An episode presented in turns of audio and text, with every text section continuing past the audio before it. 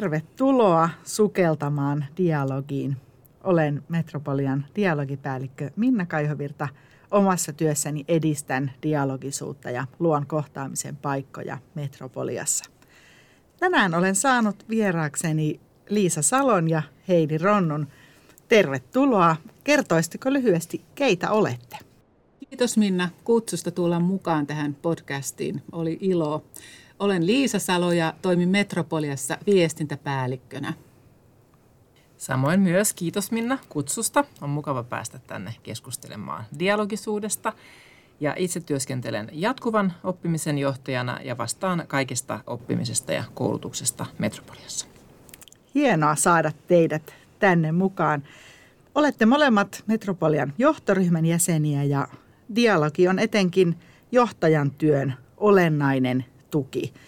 Teette työtä yhdessä vertaisten ja alaisten kanssa ja dialogi siellä useimmiten läsnä tavalla tai toisella. Johtoryhmän dialogisuutta on tuettu aktiivisesti nyt muutaman viime vuoden ajan ja yksi konkreettinen tukimuoto, voisi sanoa, ovat olleet nuotiodialogit. Niissä ollaan ohjattu dialogia siten, että ollaan tasoitettu osallistumista, kiinnitetty erityisesti huomiota reflektiivisyyteen ja myöskin pysähdytty vähän pohtimaan sitä, miten se keskustelemisen tapa vaikuttaa siihen, mitä keskustelussa tapahtuu. Olen ollut itse luomassa konseptia ja nyt olisi todella mielenkiintoista kuulla, että miten se on teille näyttäytynyt, miten olette itse kokeneet tällaiset vähän erityyppiset dialogiset kohtaamiset.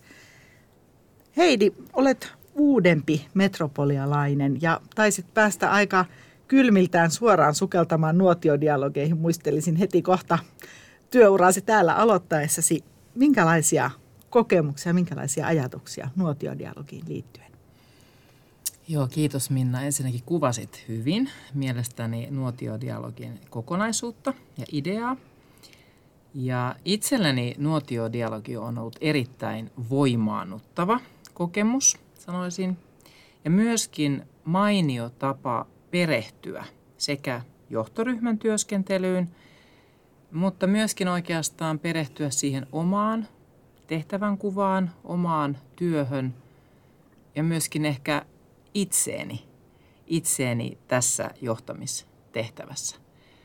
Meidän johtoryhmänä nuotiodialogikerrat ovat olleet aina vähän eri tavoin, mutta hyvin antoisia ja jotenkin vieneet meidän johtoryhmän yhteistyötä, yhteistä keskustelua aina mielestäni askeleen eteenpäin. Ja sitten myöskin olen saanut omaan johtamistyöhöni pieniä ituja ajateltavaksi ja vietäväksi eteenpäin. Mukava kuulla. Ja hauska, että jokainen kerta, vaikka on ainutkertainen, niin tuo vähän eri tavalla jotain lisää, jotain uutta. Entä sitten Liisa, sinulla on pitempi kokemus johtoryhmätyöskentelystä. Mitenkä sinä reflektoisit nuotiodialogeja osana johtoryhmän yhteistä tekemistä ja työskentelyä? Nuotiodialogi on ollut aivan ihana kokemus. Mietin, että mikä siinä on ollut kaikista antoisinta, niin kokisin, että se on syventänyt toistemme tuntemusta ja luottamusta johtoryhmän jäseninä. Ja sitä kautta, kun olemme oppineet tuntemaan toisiamme paremmin, ehkä tapaamme ajatella ja jäsentää maailmaa, se on auttanut ymmärtämään myös niitä päätöksentekoprosesseja ja tapoja, joita johtoryhmässä on tehty. Ja sitten siinä on ollut yksi semmoinen iso oppi, että kun dialogista puhutaan, niin monesti ajatellaan, että se on sitä, että kaikki pääsee keskusteluun mukaan ja muuta. Mutta nuotiodialogissa tavallaan se iso ymmärrys siitä, että kuinka tärkeä on myös oppia kuuntelemaan tai jopa kuulemaan. Eli yhtä tärkeää miettiä, että mitä itse haluaa tuoda siihen yhteiseen keskusteluun, on todella syventyä siihen kuulemiseen. Ja tämä on ollut jotenkin ihanaa, kun siinä on ollut ihan se minuuttiaika, kuinka kauan keskitytään vaan kuuntelemaan sitä yhtä puhujaa, ollenkaan miettimättä, mitä itse haluaa siihen sanoa. Ja sitten henkilökohtaisella tasolla niin pakko vielä todeta, että aina päivät, kun tiesin, että tänään meillä on nuotiodialogi, se oli jo edellisenä iltana semmoinen kutkuttavan ihana tunne siitä, että huomenna saan hetkeksi pysähtyä jonkun asian äärelle. Se oli todella voimaannuttava, ihan niin kuin Heidikin totesi. Mukava kuulla, ja nuotiodialogissa tosiaan ei anneta dialogin soljua ihan vapaasti, vaan siinä on ollut tietyillä kerroilla tarkastikin määritelty teema. Tietyillä kerroilla olette saaneet lähteä keskustelemaan siitä, mistä juuri sinä päivänä tai siinä hetkessä tuntuu hyvältä tai tärkeältä puhua. Ja tosiaan on kellottamalla taattu se, että jokaisella on aika ja rauha siihen omaan puheenvuoroon, ja myös nimetty sitten muutama henkilö, jotka erityisesti keskittyy kuulemaan sillä korvalla, että voi reflektoida ääneen kuulemaansa. Eli tässä ehkä pähkinän kuoressa tiivistettynä se, mistä nuotiodialogikonseptissa on kysymys. Voisi ajatella, että nuotiodialogi on ikään kuin tällaiseen laboratorioympäristöön vietyä dialogisuutta. Mahdollistajan näkökulmasta ajattelisin, että siinä on karsittu kaikki sellainen turha pois. Ei ole mitään visuaalista, johon keskittyä, ei ole mitään laitteita, jotka veisi huomiota. Ei oikeastaan ole muuta kuin se kohtaaminen ja samaan tilaan asettuminen. Ja tämä ehkä osaltaan tuo sitä rauhan tunnetta, johon Liisa tuossa viittasit, että saa pysähtyä ja on lupa pysähtyä siihen asian äärelle. Kerroinkin tuossa, että välillä on valittu joku teema, toki sen tyyppinen teema, joka hyödyttää sitä työn tekemistä ylipäätään, ja välillä annettu sen teeman nousta sitten keskustelijoilta. Miten te ajattelisitte, että tällainen verrattuna normaalin työskentelyyn, jossa ehkä on agenda ja asialista ja ehkä vähän aikapainettakin, niin mikä muuttuu, kun keskustelu onkin nuotiodialogi eikä normaali, vaikkapa johtoryhmän kokous? Aika paljonkin muuttuu. Sanoisin, en tiedä, onko Liisa tästä samaa mieltä, mutta ehkä se, mitä tuossa mun mielestä jo Minna aika hyvin toit esille, siinä nimenomaan keskitytään sekä rauhallisesti tuomaan se, joka puhuu nuotiodialogissa, jolla on vuoro puhua, on aikaa jäsentää niitä omia ajatuksiaan ja rauhassa miettiä. Ja muistelenkin, että meillä on aika useinkin saatunut olla ehkä sellaisia tilanteita, että kun siinä on annettu tietty aika, niin saattaa olla, että se, joka on puheenvuorossa, puhuu ensin ne päällimmäiset ajatukset ja sen jälkeen tulee hiljaisuus, mutta vielä on aikaa jäljellä, jolloin ehkä lyhyen tai pidemmänkin tauon jälkeen vielä tulee lisää ajatuksia, jotka ehkä sitten juurikin osuvalla tavalla täydentävät sitä ensimmäistä puhetulvaa. Eli on aikaa rauhoittua sen asian äärelle. Ja samalla tavalla se, että on määritelty, meillä on yleensä ollut 2 henkilöä, jotka ovat sitten enemmän kuunnelleet ja myöskin reflektoineet sitä kuulemaansa. Myöskin varmuus siitä, että se, joka puhuu, niin häntä kuunnellaan. Tavallaan koko ryhmä tietysti kuuntelee, mutta myöskin se varmuus siitä, että on 2 kuuntelijaa, jotka sitten antavat niin kuin takaisin ne omat ajatukset siitä kuulemastaan.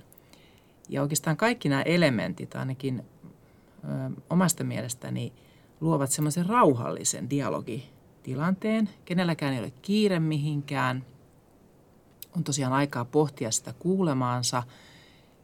Ja sitten sillä kertojalla on aikaa ihan rauhassa kertoa sitä asiaansa.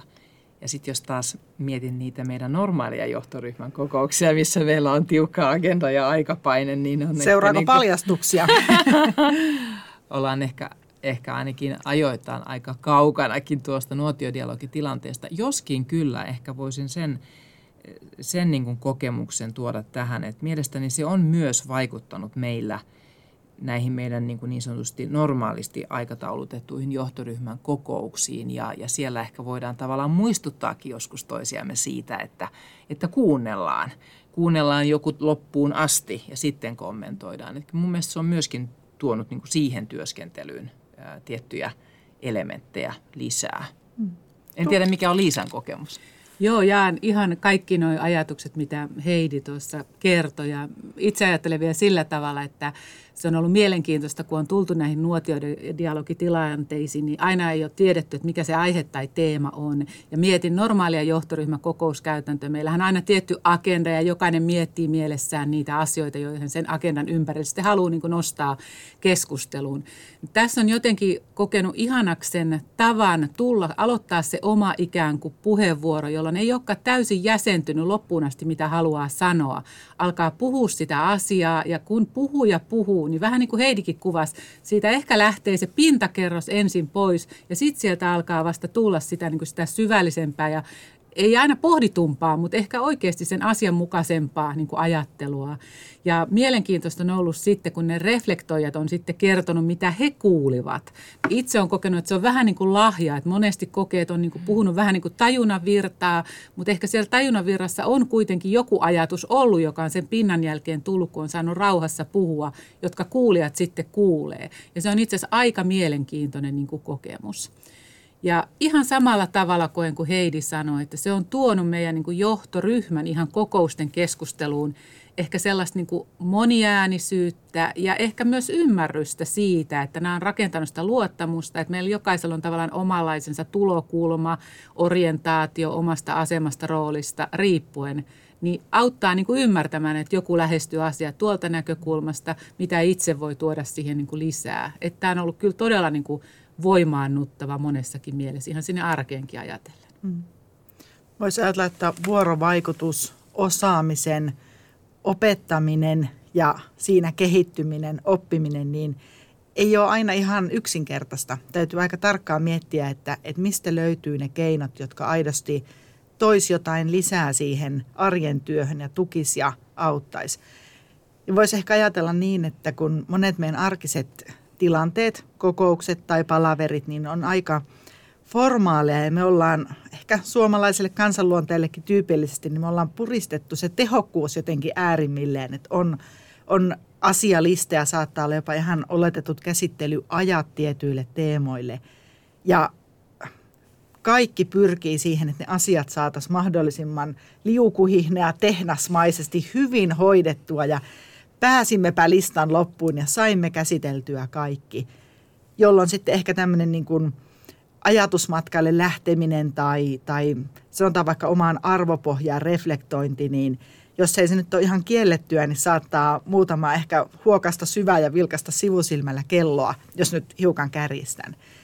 Niin voisi ajatella, että näissä nuotiodialogeissa on jotenkin pyritty riisumaan näitä tehokkuusvaatimuksia ja palauttamaan osallistua jotenkin sen kohtaamisen äärelle ja sen, että ollaan ihmisinä ihmisille aidosti läsnä ilman, että se vie sitä asiantuntijuutta mihinkään pois.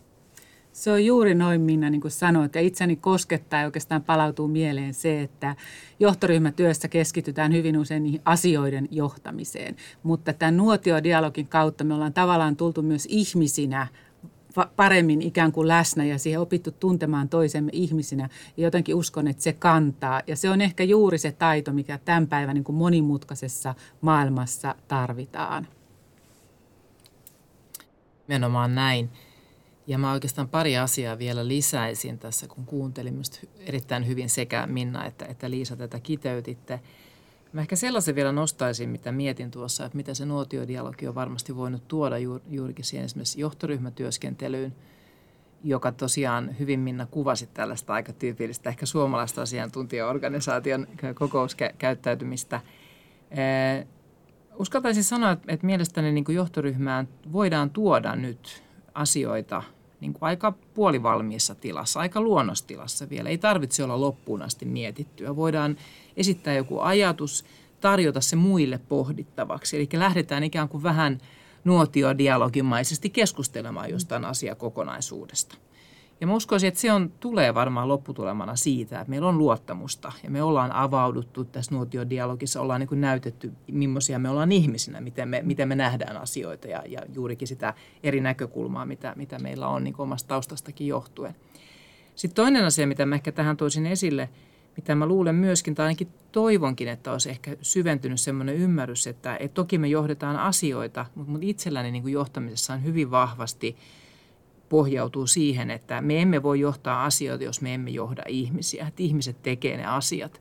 Ja sitten taas, että sä puhuttelet ihmisiä, niin siinä täytyy niin kuin tulla lähelle ihmisiä ja myöskin itse niin kuin avata itseään ihmisenä. Myöskin johtajana täytyy niin kuin olla ihmisten kanssa, niin kuin tavallaan kanssaihmisten kanssa ja saada sitä kautta niin kuin niitä asioita myöskin avattua, haettua sitä niin kuin motivaatiota, ymmärrystä ja sillä tavalla saada asioita vietyä sitten yhdessä eteenpäin. Että niin mä ehkä viedä semmoisen vähän anekdootin toisin tähän suomalaiseen kokouskulttuuriin, kun itsellä on myöskin niin kuin Ruotsista ja sitten sen jälkeen vielä suomenruotsalaisten kanssa työskennellyt paljon, jossa on aika lailla samantyyppistä se toimintakulttuuri. Ja uskaltaisin nyt sanoa näin, että ei ruotsalaisissa kokouksissa eikä suomenruotsalaisissa kokouksissa ihan voida toimia tiukasti asialistan mukaan. Tai siis voidaan toimia, mutta sitten ne asiat ei mene eteenpäin. Eli siellä täytyy olla niin kuin sitä inhimillisyyttä ja sitä sellaista niin kuin ihmisenä olemista siinä kokoustilanteessa. Ja täytyy niin kuin nähdä ja huomioida ne ihmiset, että semmoinen tiukka asialistan tikottaminen loppuun asti, se voi niin kuin ikään kuin luoda semmoisen illuusion tehokkuudesta ja asioiden eteenpäin saamisesta, mutta välttämättä yhtään mitään ei tapahdu. Ja tavataan uudestaan 2 tai 4 viikon päästä ja todetaan, että jaha, asiat ei olekaan edistyneet, koska ei olla oltu ihmisinä läsnä siinä, eikä puhuteltu ihmistä. Toinen ihminen ei ole puhuteltu toista ihmistä ikään kuin. Tän ehkä mä voisin tuoda tähän vielä lisänä, mitä mun mielestä nuotiodialogimainen niin kuin tapa oppia vuorovaikutteisuutta muiden kanssa niin kuin tuo siihen yhteiseen tekemiseen. Ja kuulen tässä, että jotenkin ollaan ihan dialogisuuden ytimessä siinä, että kun asetutaan kohtaamaan toisia henkilöitä, niin tarkoitus ei ole jakaa semmoisia ihan valmiita, viimeiseen asti hiottuja ja kiillotettuja ajatusmallia, vaan jakaa semmoinen keskeneräinenkin ajatus, joka lähtee jalostumaan siinä, luottaa siihen, että se ryhmä kannattelee ja yhdessä ikään kuin hiotaan ja täsmennetään sitä. Ja sitten voidaan yhdessä ehkä myös eri tavalla olla ylpeitä siitä, että hei, että tämä on nyt meidän ajatustyön ja meidän kehittelyn tulos, eikä niin, että Liisa toi tällaisen timantin, katsotaan me kaikki, että kylläpä se on hieno. Että jotenkin tavoitatte mun mielestä tuossa reflektiossa jotain ihan olennaista dialogisuudesta. Joo, tuo oli tosi hienosti sanottu, että haluan vaan niin kuin sen oman suuren oppini on juuri se, että luottaa siihen, että se dialogi kantaa, uskaltaa tuoda hyvin keskeneräisenkin ajatelman siihen yhteiseen keskusteluun ja luottaa siihen, että yhdessä se dialogi kantaa, jalostaa, synnyttää ehkä niitä timanttejakin joskus. Tuossa jo vähän sivusittekin molemmat sitä, että tällainen nuotiodialogeihin heittäytyminen niin on herättänyt ajatuksia omasta tekemisestä ja tietysti missä tahansa, missä toimintaa kehitetään, niin ajatus ja tahtotila olisi, että siitä saisi jotain eväitä siihen omaan arkityöhön tai miksei ihan ihmisenä olemiseen ja toisten kohtaamiseen. Ja nyt kun ollaan tätä prosessia pitkäjänteisesti teidänkin kanssa käyty, niin olisipa kiva kuulla, että onko sillä ollut jotain vaikutusta muutenkin työnne tekemiseen tai ihan ihmisenä olemiseen. Tuleeko jotain mieleen, jota haluaisitte jakaa? No itse voisin nostaa tavallaan tämmöisen näkökulman, että nythän on tämä syksyn kiihkeä aika, kun suunnittelemme ensi vuoden toimintaa ja rakennamme siihen kylkeen sitten niin kuin budjettia. Ja ehkä siihen aikaisempaan tapaan pohtia ja miettiä tätä kokonaisuutta, niin olen jollakin tavalla niin kuin uudella tavalla rohkaistunut siihen, että olen lähtenyt tavallaan viemään aika niin kuin ajatusrakennelmia siitä, että mistä se toiminnan suunnitelma ehkä rakentuu, minkälainen budjetti sitä tukee ja lähtenyt nyt käymään niin kuin dialogia eri tahojen ja yksiköiden kanssa tässä organisaatiossa ja tavallaan niin kuin luottaa siihen, että yhdessä me synnytetään niin kuin se kokonaisuus eikä tarvitse olla mitään kauhean niin kuin valmista ja jotenkin se on ollut vapauttavaa, mutta on ollut aivan niin kuin upeata huomata, että omassa päässä ei todellakaan ole se viisaus, ei edes pieni osa siitä, vaan yhdessä se niin kuin syntyy ja jalostuu. Ja tämä on ollut jotenkin hienon polun niin kuin alku, sanotaan näin. Ja hauska rinnastus, dialogisuus, toiminnan ohjauksen ja toiminnan suunnittelun ja budjetoinnin vauhdittajana. Eli ei ehkä ihan tyypillisin soveltamispaikka, mutta hauska kuulla, että niitä eväitä voi noinkin luovasti monessa paikassa nähdä. Mitäs Heidi? Mä itse asiassa jatkaisin tuosta, mitä Liisa aloitti, ja mä menen vielä syvemmälle. Mä menen nimenomaan siihen budjetointiin. Ja ollaan käyty niin kuin oman kokonaisuuden, eli sitä johtavien omien suorien alaisten niin päälliköiden kanssa, jatkuvan oppimisen kaikkien päälliköiden kanssa ollaan käyty keskustelua. Oikeastaan heti tässä, kun palattiin kesälaitumilta takaisin syksyn alkuun, koska meillä alkaa toiminnan ja talouden suunnittelu heti tästä syksyn alusta. Ja se on tietysti sitten sellainen erityisesti päälliköitä kovasti mietityttävä asia. Ja nimenomaan oikeastaan pyrin ja sanoinkin sen useampaan kertaan, että nyt me keskustelemme tästä asiasta ja me niin kuin kuuntelemme toisiaan, me otetaan esille ne kysymykset, ne huolet, ne onnistumiset, ilonaiheet, uudet oivallukset. Ja ollaan käyty nyt useammassakin meidän sisäisissä kokouksissa keskustelua siitä tilanteesta. Siellä on noussut kysymyksiä, aika tiukkaa haastamistakin välillä. Ja se oma johtoajatus kaikessa tässä on ollut se, että me käymme tätä keskustelua yhdessä. Me niin kuin rakennamme sitä ymmärrystä yhdessä. Minä en pysty missään nimessä tarjoamaan siihen ratkaisuja. Ei ole missään nimessä vastauksia kaikkiin niihin kysymyksiin. Meillä on ollut siellä henkilöitä muista yksiköistä auttamassa, vaikkapa strategiayksiköstä ja näin auttamassa ja tuomassa omaa tietoaan siihen. Mutta se kaikkein keskeisin niin kuin pohja sillä keskustelulla on ollut nimenomaan se yhdessä sen ymmärryksen rakentaminen, miten olisi järkevintä suunnitella, mitä asioita olisi järkevä painottaa, mitä ehkä vähän vähemmän priorisoida. Ja oma niin kuin kokemus ehkä siitä on se, että mielestäni me ollaan käyty hyvää keskustelua ja ehkä sitten myöskin se yhdessä sen välillä sen kovan työkuorman jakaminen ja semmoinen tietty turhautumisen ja tuskankin jakaminen on myöskin tuottanut semmoista yhteistä, ollaan tässä asiassa yhdessä viemässä tätä eteenpäin tunnetta. Ja se on se, mitä niin kuin ensisijaisesti itse tavoittelen, sitä ymmärrystä, että me kaikki omalta osaltamme muodostetaan niin kuin tämä kokonaisuus, missä toimitaan. Ja ikään kuin ollaan yhdessä kerännytty sen asian äärelle, eikä olla vastakkain jotenkin näin riitelemässä, joo, että mihin suuntaan tätä viedään, vaan yhdessä ihmetellään, välillä löytyy ratkaisuja, kyllä, ja välillä ei sitten löydy niin helposti. Kyllä.